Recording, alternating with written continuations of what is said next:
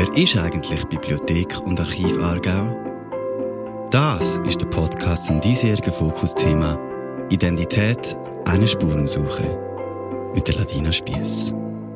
Alles voll mit Staub. Das ist so das Bild von einem Archiv oder von einer Bibliothek mit alten Büchern, wo sehr wahrscheinlich auch in ihrem Kopf umgeistert dass das Bild nicht stimmt, dass im Gegenteil ein Archiv und eine Bibliothek mit alten Beständen ein richtiger Schatz ist.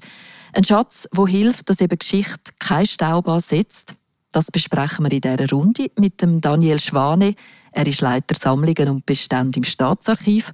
Und mit Sandra Berger. Sie ist Leiterin Sammlungen in der Kantonsbibliothek und vom Ringier Bildarchiv. Viel als Zeug, ich weiß, für euch klingt das ein bisschen despektierlich. In der Bibliothek und im Staatsarchiv hat es aus unserer Sicht viel als Zeug. Gleich mal fürs Grundverständnis, Daniel, was sind denn das für alte Dokumente im Staatsarchiv? Mhm. Also das sind sehr unterschiedliche Sachen, die wir bei uns aufbewahren. Ähm, wir haben zum Teil Unterlagen aus dem Mittelalter, aus der frühen Neuzeit, zum Beispiel Chroniken wie die Acta Moriensa zum Beispiel. Das sind Unterlagen, die äh, für die historische Forschung zum Beispiel interessant sind. Und dann haben wir aber auch viel neuere Unterlagen, zum Beispiel aus dem späten 20. Jahrhundert oder frühen 21. Jahrhundert, zum Beispiel auch Unterlagen zum Thema Adoption, Einbürgerung, Unterlagen, äh, zum Beispiel auch zu Namensänderungen, auch Unterlagen aus dem Bereich Notariat, also so Justiz, Rechtsakten zum Beispiel, die wir bei uns aufbewahren und äh, die äh, auch immer wieder nachgefragt werden. Genau. Was hast du vielleicht gerade kürzlich ganz außergewöhnlich die Finger bekommen? Also ganz ungewöhnlich war ähm, im Dezember, da war ich im Jugendheim, im kantonalen Jugendheim Aargau in Aarburg. Da haben wir uns sogenannte Zöglingsakten angeschaut.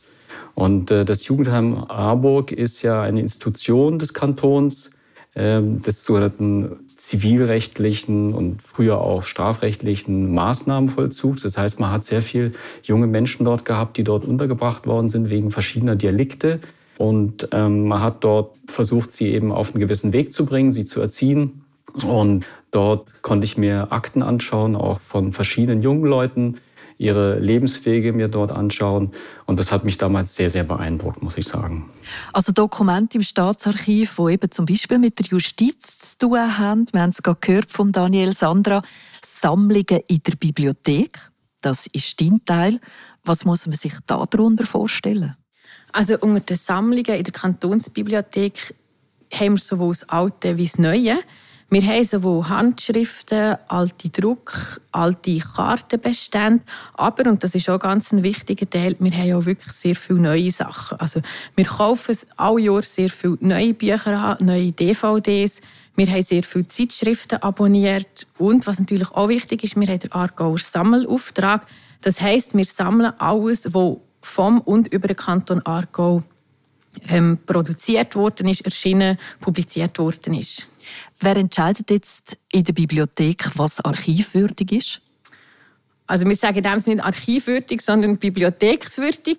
Aber ähm, das entscheiden ich und mein Team. Wir entscheiden das. Grundsätzlich ist es recht einfach. Das, was irgendwie einen Aargauer Bezug hat, wird in die Bibliothek aufgenommen, sofern es eben wirklich ähm, dem Aargauer Sammelauftrag entspricht. Das heißt, wenn es wirklich gedruckt ist, wenn wir jetzt zum Beispiel das Angebot bekommen von einem von einem Nachlass, was noch sehr viele Briefe drin hat. Aber es hat sehr viele Briefe, aber auch Bücher dabei. Dann schauen wir das an, macht das Sinn, dass das vielleicht zusammenbleibt oder macht das auch Sinn, dass man es auseinander nimmt. In der Bibliothek behalten wir Bücher und Briefe gehen dann aus Nachlass ins Staatsarchiv auf.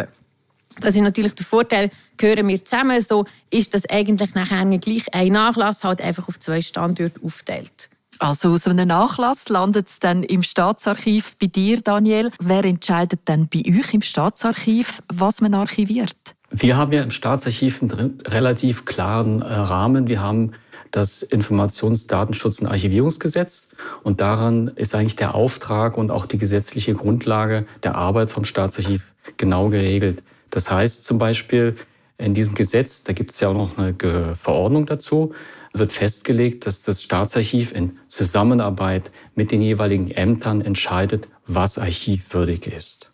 Daniel, du hast vorher erwähnt, dass zum Teil eben auch Unterlagen über Adoptionen dann im Archiv zu finden sind. Wieso ist denn das so wichtig, dass man so Unterlagen aufbehaltet? Mhm. Das ist deswegen wichtig, weil natürlich in der Bevölkerung viele Menschen auch über ihre Herkunft Bescheid wissen möchten. Sie äh, sind auf der Suche nach ihren Wurzeln zum Beispiel.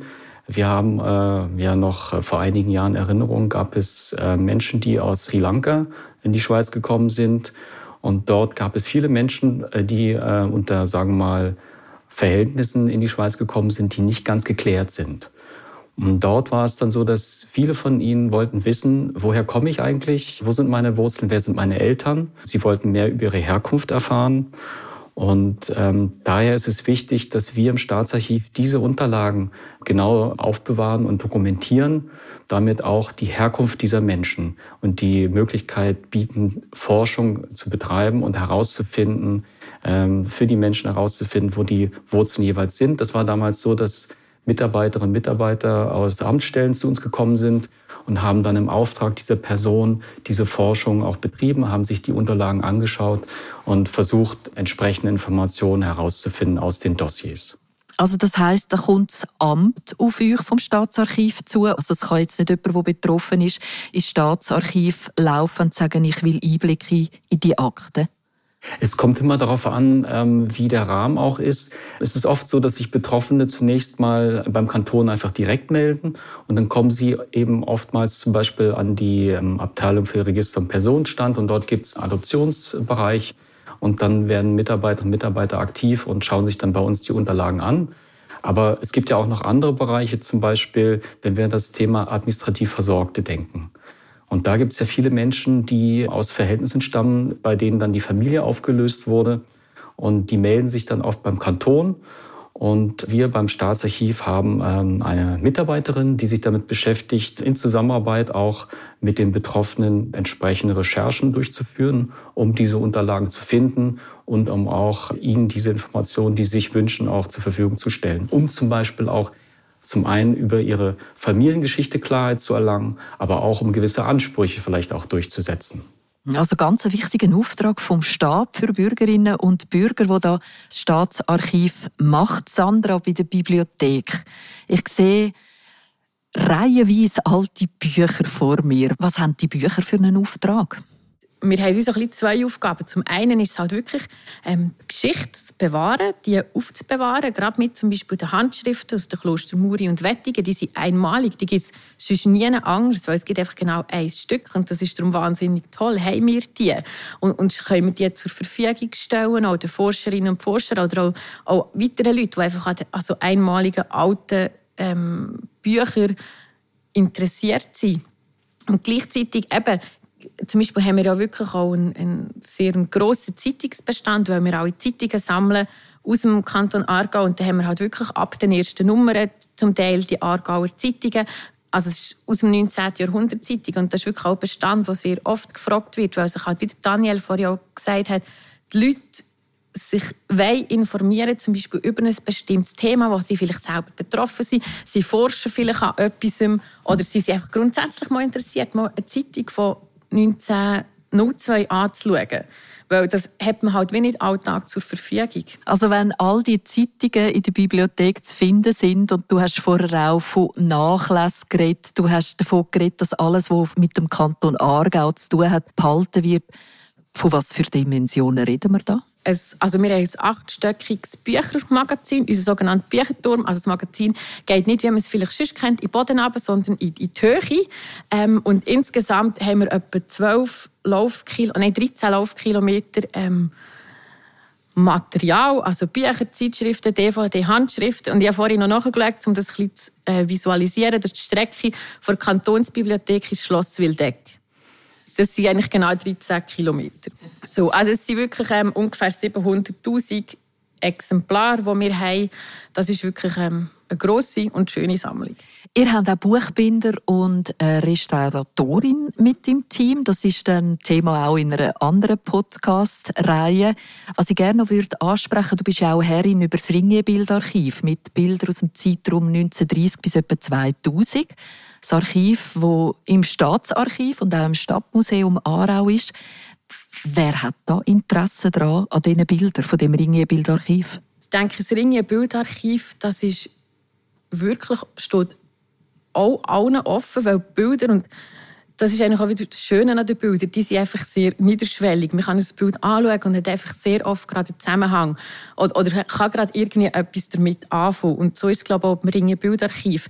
Gerade wenn jetzt halt im Stadtmuseum eine Ausstellung ist oder wenn wir ein Showarchiv haben, wo man so ein bisschen, ähm, das grosse Archiv im Kleinen nachgebaut hat, ist das, glaube ich, wirklich sehr ein gutes Vermittlungsprojekt für die Leute, wie alle, also alle Zuhörerinnen und Zuhörer von diesem Podcast sind wirklich ähm, glaube ich, herzlich eingeladen, auch das Ringe Bildarchiv anzuschauen und das auch zu brauchen, weil es hat wirklich, glaube, es findet wirklich jeder und jeder dort den Zugang.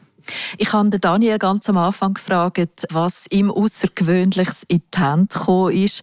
Ich stelle mir vor, gerade auch so bei einem Bildarchiv oder überhaupt in deiner Arbeit, gibt es auch immer wieder Momente, wo du denkst, wow, hast du gerade etwas erlebt? Ja, definitiv. Und ich habe mir es vorhin mal kurz überlegt, es ist wirklich schwierig, etwas rauszugreifen, weil meistens ist es wirklich so ein bisschen das, das dann, wenn man es nicht erwartet, findet man die tollsten Sachen.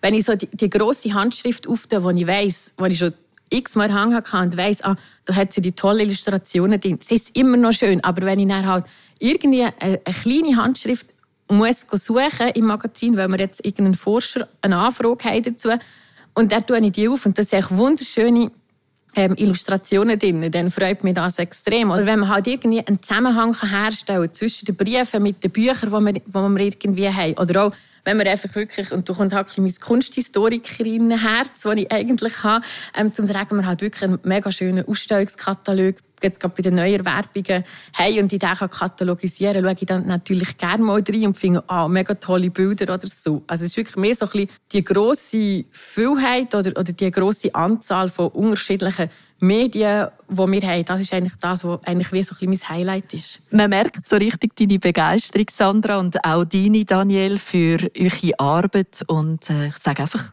Merci vielmals für den Einblick, den ihr gegeben habt in das alte Zeugs, wo durch eure Erklärungen wieder ganz neues Leben bekommen habt. Merci vielmals.